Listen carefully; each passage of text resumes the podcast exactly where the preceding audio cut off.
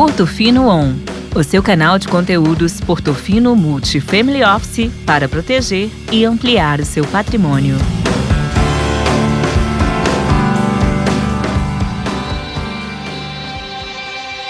Olá, esse é o episódio número 2 do Portofino On, do nosso podcast. Hoje eu estou com uma convidada especial aqui, a Vitória Siqueira, nossa Head de Wealth Planning. E a Vitória vai falar um pouquinho para a gente sobre essa área que pouca gente conhece mas que é super importante para o patrimônio. Vitória, bem-vinda, obrigado pela presença. Fala para a gente um pouquinho como funciona o seu trabalho de planejamento patrimonial, de wealth planning aqui na Portofilo. Obrigada, Daniel. Eu acho que wealth planning é um termo que antes ele era pouco conhecido, mas nos últimos anos está ficando cada vez mais disseminado. No mercado financeiro é um termo em inglês para falar planejamento patrimonial e sucessório.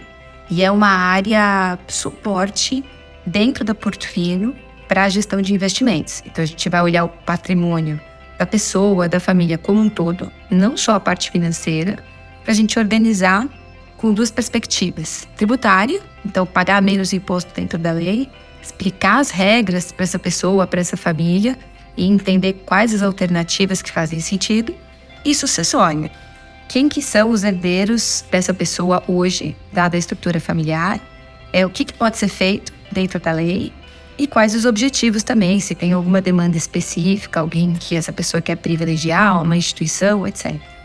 A gente entendendo a estrutura familiar, a estrutura patrimonial, momento de vida e objetivos, a gente consegue explicar regras do jogo, possibilidades, compartilhar experiências e daí em diante estabelecer um plano de ação e auxiliar essa pessoa, essa família, esse cliente em conseguir como navegar nesses objetivos. Legal.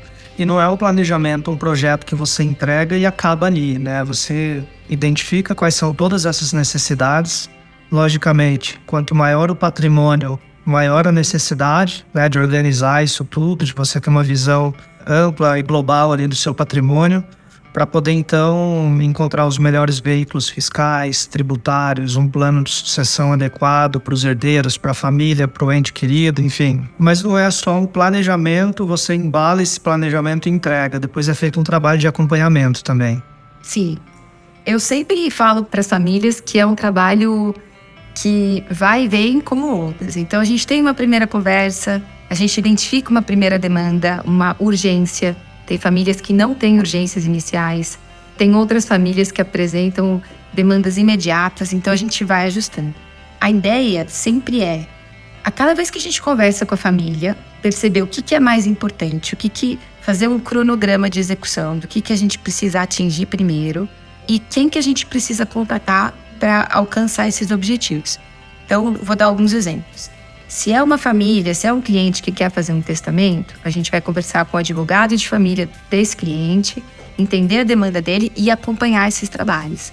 Então é bem prático no sentido de que a gente coordena o que está acontecendo. Então, cliente, advogado, eventualmente, se a gente precisa ter um terceiro, como administrador de um fundo, relacionando aqui com a parte financeira. Então, a gente fica com um coordenador de projeto executando o que precisa ser feito tá? Com uma chancela técnica, olhando para o fiscal, para o tributário, para tudo que vai gerar performance também, não só na rentabilidade dos investimentos do cliente. Eu não diria chancela técnica, tá? Quem dá opinião legal sobre o que deve ser feito é sempre o advogado do cliente. A gente não vai dar opinião legal. O nosso papel é, primeiro, apresentar as regras do jogo, que é o que está na lei e o que, que pode ser feito. Quando a gente pensa em eficiência fiscal, que é pagar menos imposto dentro da lei, a nossa expertise, eu acho que é onde a gente agrega mais, é falar quais são os veículos de investimento mais eficientes no Brasil e no exterior. E muitas vezes, dependendo de quem é o advogado da família, a gente acaba agregando bastante, porque às vezes a família tem um advogado de confiança que é de outra expertise. Então ele é focado nos assuntos da empresa, ou ele é focado em propriedade intelectual numa demanda da empresa, tá? E aí a gente fala, por exemplo, do fundo de investimento.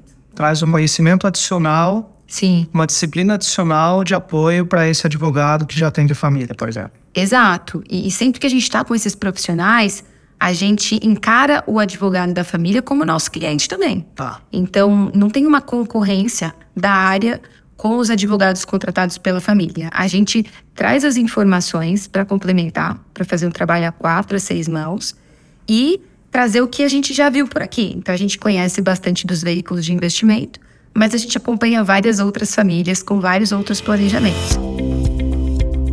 Então, a ideia não é contrapor, discutir, confrontar, é trazer mais informação à mesa para que tenha a melhor decisão possível para o que aquele cliente quer fazer. Então, é um trabalho muito rico com os advogados de clientes que a gente também enxerga como parte aí da família do cliente. Quando a gente pensa em investimentos financeiros, a gente busca os veículos que, para além da rentabilidade que a gente vai ter aqui com a gestão, a gente também consiga uma base de reinvestimento maior. O que, que eu quero dizer com isso? Quando a gente está no fundo, por exemplo, a gente vai ter diferimento fiscal, postergação de imposto, fundo fechado. Então, lá dentro do fundo, os ativos a gente tem compensação de perdas e ganhos. Então a base de reinvestimento é maior e, consequentemente, ao longo do tempo, o cliente ganha mais. Então, com isso, a gente maximiza o ganho dele. Esse é só um exemplo do que a gente traz, coloca a mesa para o cliente e entende se aquilo atende ao que ele precisa. Puxa, tem algum volume que dá para a gente colocar nessa estrutura que o cliente possa manter ali por um, dois anos sem nenhuma retirada? Sim. Então a gente segue nesse caminho. Além da estratégia de investimentos, alocação dos ativos, né, a gestão em si do patrimônio líquido ali da família, você vai então ajudar essa família a entender e identificar os benefícios dela montar um fundo exclusivo ou não, por exemplo, não trazendo só o olhar de gestão financeira especificamente. Então, aqui são olhares complementares. Então, geralmente a gente tem à mesa o executivo de relacionamento da família, uma pessoa do time de gestão e uma pessoa do time de planejamento patrimonial sucessório, que é o time de wealth planning. Então, o que, que a gente vai considerar? Qual que é o volume de recursos financeiros dessa pessoa ou dessa família? Qual é a necessidade de liquidez no curto prazo? Então, quanto que essa família precisa para viver? Quais são os planos aí no médio prazo, no longo prazo? Para a gente entender se as estruturas fazem sentido. Daqui em diante, a gente explica os benefícios fiscais e sucessórios de cada estrutura. Se a gente tem um olhar sério puxa, essa estrutura é maravilhosa do ponto de vista fiscal e sucessório, mas a gente não entende a necessidade financeira e a vida da família, talvez não seja a melhor sugestão. Então a gente não pode fazer uma análise também é com uma única dimensão. Isolada. Uma análise isolada. Então por isso que essa área de wealth planning traz um olhar muito prático e muito financeiro. Então, a horizontal gente... junto com as outras verticais que nós temos aqui na Portofino também. Exato. Então, essa é a ideia. Entender muitas vezes a estrutura, que é a melhor estrutura tributária e sucessória, às vezes a gente não consegue montar no primeiro momento, porque o cliente está no momento de vida que ele tem uma série de gastos ou planos pessoais que vão demandar mais recursos financeiros, mas a gente já coloca num plano de médio e longo prazo. Então, por isso que a gente tem um plano de execução imediato, de médio prazo, de longo prazo, que ao longo do tempo a gente vai revisitando. E aí a gente revisita por quê? porque a situação do cliente muda, as leis mudam e as prioridades dele mudam. Então a gente está sempre conversando, como eu falei, são ondas de conversas, né? Então é importante a gente ter esse plano, não porque a gente vai seguir ele à risca, mas é porque vai ser a nossa referência, é, a nossa base de trabalho. Claro que a gente desvia, ajusta esse plano ao longo do tempo, mas é importante ter esse mapa para a gente conseguir orientar bem e atender bem o cliente. Legal. E a gente falou um pouco do portfólio de serviços aqui, né? Dessa conexão com as outras verticais, com os outros serviços que nós oferecemos aqui na Portofino, como real estate, como gestão de ativos, como M&A, fusão e aquisição e tal, e planejamento patrimonial, ele se conecta com todos esses serviços naturalmente na hora de planejar o um movimento desse. E você trabalha diretamente com as famílias, né? Você senta com as famílias às vezes para discutir assuntos que são assuntos sensíveis, né?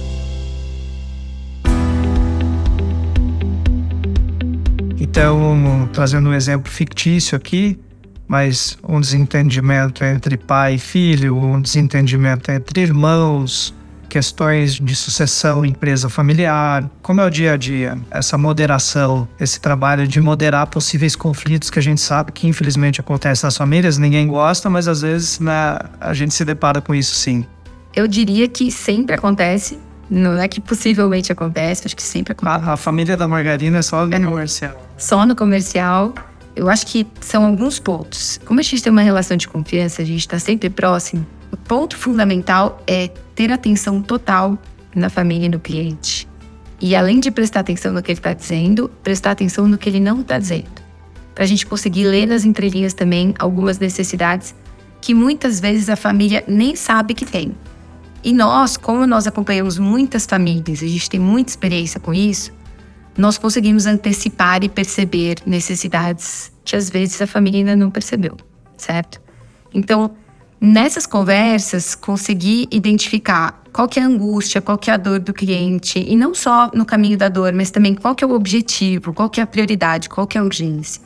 Para fazer um plano de ação, para quando a gente materializar isso em trabalho, seguir um caminho que atenda ele do ponto de vista de conforto, satisfação. A gente sempre fala, como é que o cliente vai deitar a cabeça no travesseiro e dormir bem? Porque voltando para a questão de ter um olhar de uma única dimensão, né? Não considerar o todo. Se a gente só pensar, puxa, isso aqui é bom do ponto de vista fiscal, isso aqui é bom do ponto de vista sucessório, são sugestões cegas. A gente tem que pensar no cliente. Então, muitas vezes, o que atende ele e eu sempre falo isso, não necessariamente é o que é perfeito do ponto de vista tributário sucessório. E quando a gente atinge um objetivo, então, puxa, o cliente quer privilegiar esse filho, esse irmão, enfim. Quando a gente atinge um objetivo, a gente abre mão de outro. A gente nunca vai ter todos os objetivos juntos. Então, o nosso papel é ajudar o cliente a navegar, a entender o que ele quer, como conseguir, e ele está confortável com as consequências disso. Como executar? É, como executar. Então, a gente, muitas vezes nas conversas, a gente ouve muito, eu acho que tem que ser um bom ouvinte. E aí, depois de ouvir, a gente fala: deixa eu ver se eu entendi. Seu objetivo é esse? Confirmar né, essas validações. Às vezes não é o objetivo do cliente, às vezes a gente não conseguiu captar ou ele não conseguiu expressar, então são mais conversas. E quando a gente tiver o objetivo claro, a gente começa a estudar as alternativas. Voltando para aquela parte prática operacional, sempre tem mais de uma alternativa. A gente traz para o cliente, olha, essa alternativa tem de opções. Tem tais custos, tal prazo, tais riscos, tais profissionais, tais profissionais você precisa envolver A, B e C. Qual você quer executar? Então, e ele escolhe. Então, a nossa ideia também é materializar preocupações, objetivos, sonhos, para ele poder definir em que caminho ele vai seguir. Então, acho que conflitos, questões familiares, todas as famílias têm.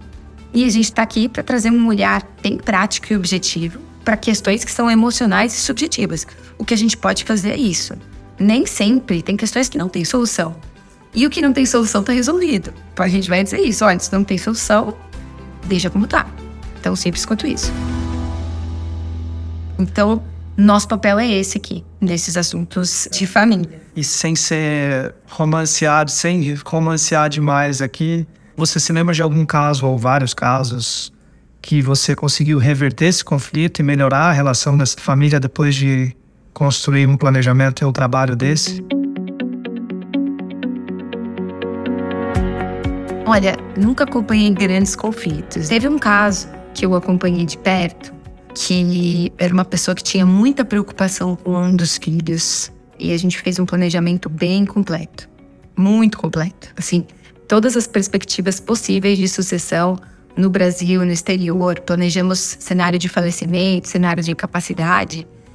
E esse foi um cliente que, quando a gente concluiu, ele suspirava constantemente de alívio no cartório. Ele falava: Tô muito aliviado, tô muito aliviado que isso está planejado a gente pensava, puxa, ele tá tão aliviado, nada foi executado, né? Porque são coisas que só vão ser executadas se ele falecer, que a gente espera que demore muito, ou se ele ficar incapaz. Mas assim, acho que para ele resolveu. Não foi uma solução de conflito, mas foi um conflito um sentimento, um conflito interno, um, um sentimento de tranquilidade, de paz, de que está endereçando questões burocráticas ali. É, e são burocráticas no trabalho, mas para a pessoa que tem aquela preocupação, aquilo não é burocrático, aquilo é pessoal. Então, também tem casos de pessoas que tiveram eventos de falecimento próximos, ou amigos, ou parentes. Então, a pessoa viu muito de perto a morte. Então, é uma pessoa que se preocupa muito com a morte. É. Por isso no Covid, infelizmente, né? Muita gente faleceu, muita gente sem uma preparação estruturada ali de sucessão. e que decidiu se planejar e teve uma urgência em se planejar nesse cenário. Então, é importante entender também o contexto da pessoa, por que, que ela tá com aquela necessidade, se ela tem algum acontecimento prévio que traga aquela importância para ela. Reflexão. Então, por exemplo, tem pessoas muito jovens, assim, menos de 35 anos, que são extremamente planejadas. E que é muito diferente de pessoas ainda jovens, na minha opinião, com 60, que não tem nenhum planejamento. As pessoas têm um pouco É. de medo É, de mexer com esse assunto. exato. Mas o planejamento sucessório, o planejamento patrimonial, ele não diz respeito só a pensar na morte, na verdade. Ele traz benefícios em vida para a pessoa, né? Sem dúvida. Quais? Conta um pouco pra gente. Começando pela simplificação do imposto de renda. Então fica tudo mais organizado, mais fácil de declarar. Acho que esse é um primeiro ponto. Quando a gente planeja, muito provavelmente, geralmente, se bem planejado, a gente tem uma eficiência fiscal, ou paga menos imposto dentro da lei. E quando você está bem organizado, você tem uma otimização, seu patrimônio rende mais. E aí, sem entrar em detalhes de em quais veículos. E aí, pensando na organização depois do falecimento também. Então, uma sucessão que está organizada, na falta da pessoa, é mais rápido de passar esse patrimônio para os herdeiros. Às vezes, a gente consegue fazer um inventário extrajudicial, em cartório. E quando o patrimônio, quando uma pessoa falta, o patrimônio é todo congelado. Né? Congelado, eu digo, bloqueado. E aí, quanto menos tempo aquilo está bloqueado, melhor.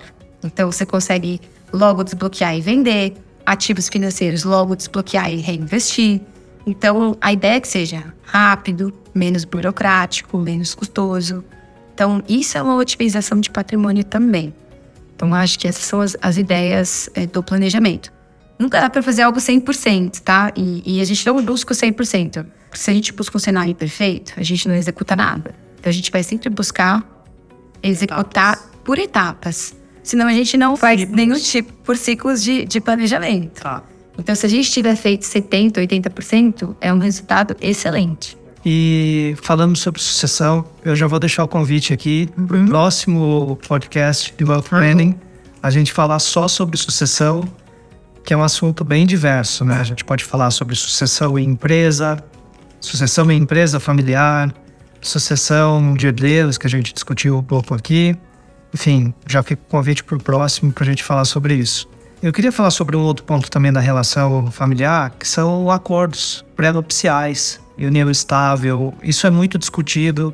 Queria saber um pouco da sua opinião, se as pessoas fazem muitas perguntas sobre isso, qual a orientação que você dá nesse sentido. Esse é um assunto que aparece bastante aqui nas reuniões. Quando não aparece, nós ativamente provocamos esse assunto.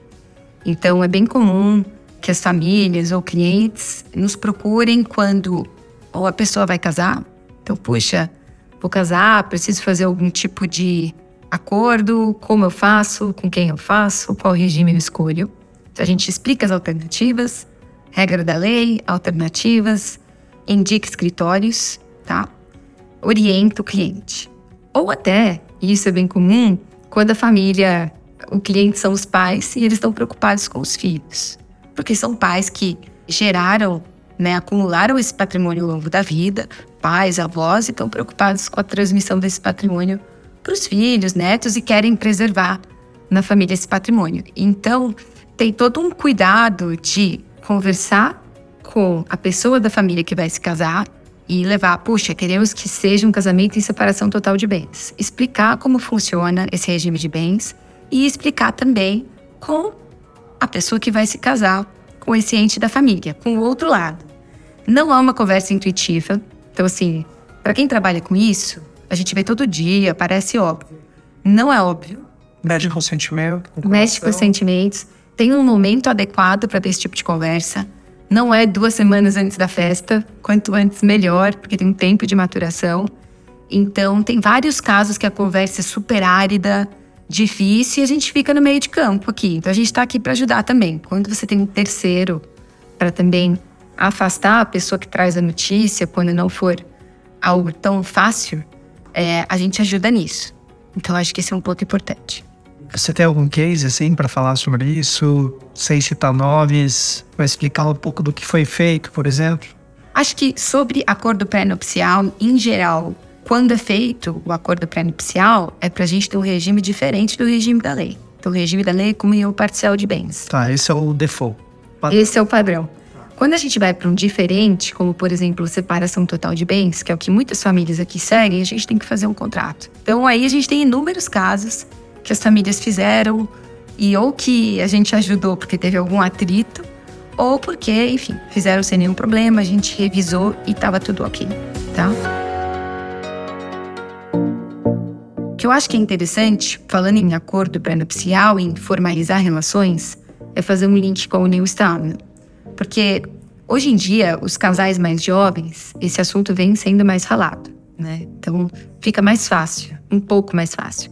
Mas existem casais que estão juntos há 20, 30 anos que simplesmente se juntaram e não tem nenhum tipo de formalização. Então, não casaram, não fizeram um contrato de união estável, não fizeram uma escritura e nunca teve nenhum tipo de problema. Entre o casal, eles se consideram casados e funcionam muito bem. E a lei também os reconhece como companheiros.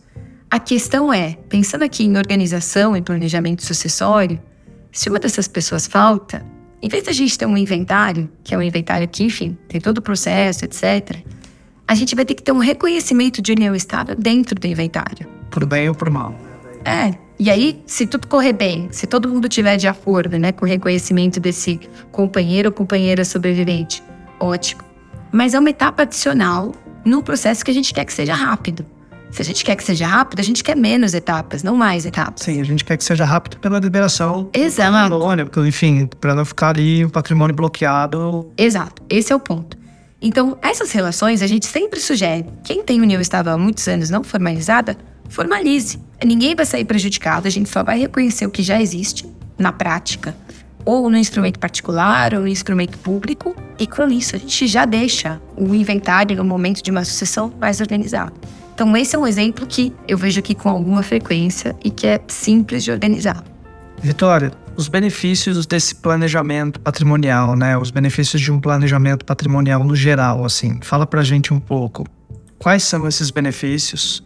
E pra gente terminar, serve para todo mundo? É um trabalho que serve para todo mundo? Ou são para famílias que têm patrimônios maiores? Ou dá uma ideia pra gente, assim, para quem serve esse tipo de serviço? Do ponto de vista de trabalho, eu acho que qualquer um poderia se planejar, fazer um planejamento tributário sucessório, pensando no que está previsto na lei. Mas claro que mais alternativas e possibilidades tem as pessoas e famílias que têm um patrimônio maior. Quanto menor e mais simples o patrimônio, é menos coisa a gente consegue fazer. Então, é mais simples, né? O patrimônio por si só ele já está organizado por ser menor. Menor, eu digo, não menor em, em volume, mas ele é mais simples do ponto de vista de tipo de ativos. Quanto mais complexo, então, diferentes tipos de ativos, a gente começa a ter mais alternativas e um leque maior do que pode ser feito. Tá, e quando você fala, desculpa te interromper, diferentes tipos de ativos, nós falamos de, por exemplo, imóveis, Cotas de empresas, cotas de empresa, obras de arte, fazenda, Brasil, bancos, exterior. ativo financeiro, ativo no exterior, que pode ser financeiro, pode ser um imóvel nos Estados Unidos, um imóvel na Europa. Então, quando a gente fala em complexidade de patrimônio, é tipo de ativo. tá. Quando eu falei simplicidade, é, e muitas pessoas têm o patrimônio mais simples, é ativo financeiro, que é dinheiro aqui no Brasil, imóvel e um carro. Isso é bem simples, é muito mais simples de organizar. Então, esse é o cenário de quem precisaria mais e quem não precisaria tanto assim, apesar de todos os tipos de pessoas poderem se organizar, tá?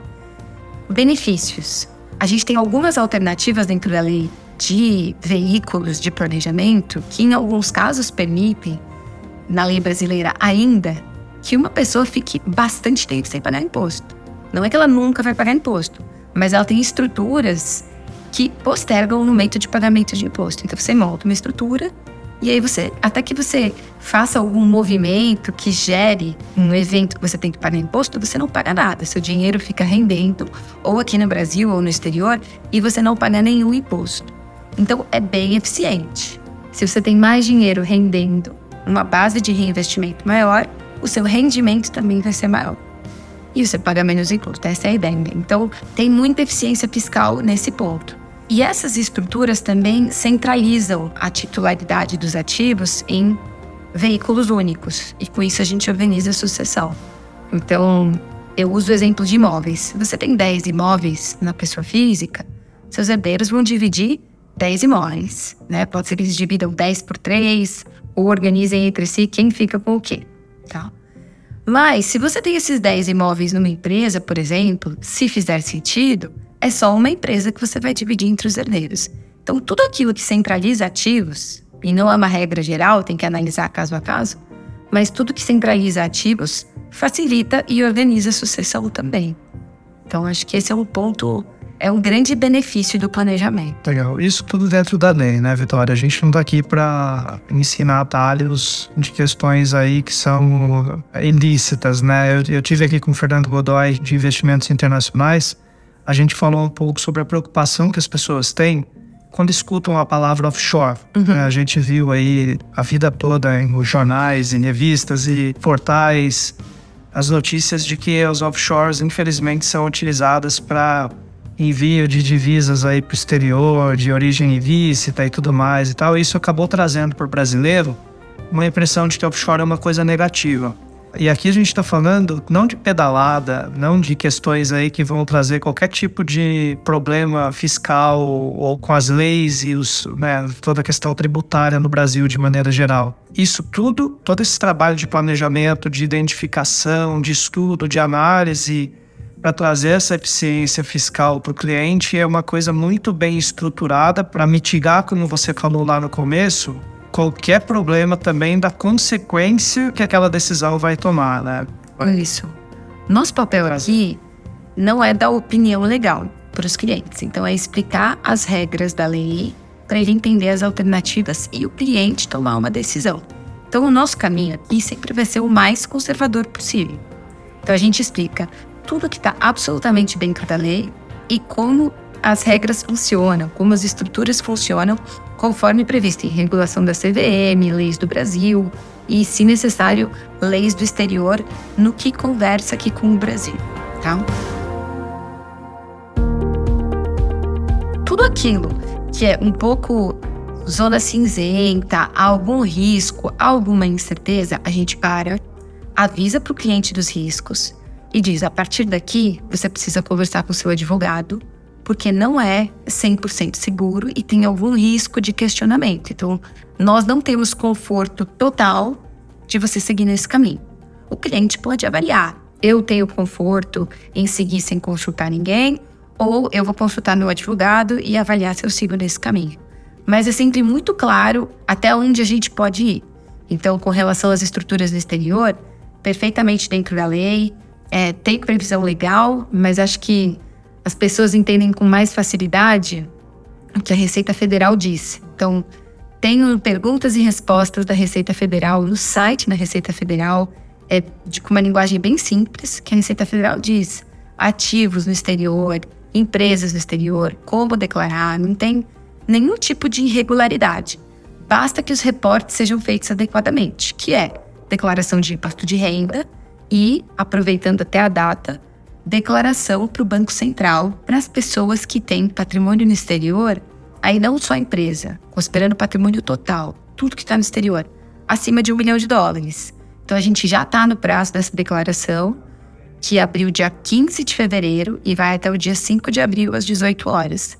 Então é bem simples, entra ali no sistema do Banco Central, reporta os ativos, a pessoa, o cliente pode fazer isso sozinho, pode contratar um contador. Esse Mas... mercado, né? O pessoal fica ligado, que tem ativo no exterior ou qualquer tipo de patrimônio lá fora. A partir de um milhão de dólares. de fevereiro vai até 5 de abril. Isso. Para fazer a entrega da declaração. Declaração de capitais brasileiros no exterior, TCBE ou CBE, anual, para quem tem patrimônios a partir de patrimônio de 1 milhão de dólares até 100 milhões de dólares. No site do Banco Central tem informações também sobre isso, né? Como declarar e tem. Nós faremos o envio de um guia também aqui para os nossos clientes. Isso. E tem também no site do Banco Central um manual do Banco Central, que é bem detalhado, bem extenso, então tem todo tipo de orientação ali. Joia. Perfeito, Vitória. Muito obrigado pela presença. Eu, como falei, já fica o convite aqui para o próximo. A gente vai falar sobre sucessão. Muito obrigado e até a próxima. Obrigada, Daniel. Até a próxima. Portofino On, o seu canal de conteúdos Portofino Multi Family Office para proteger e ampliar o seu patrimônio.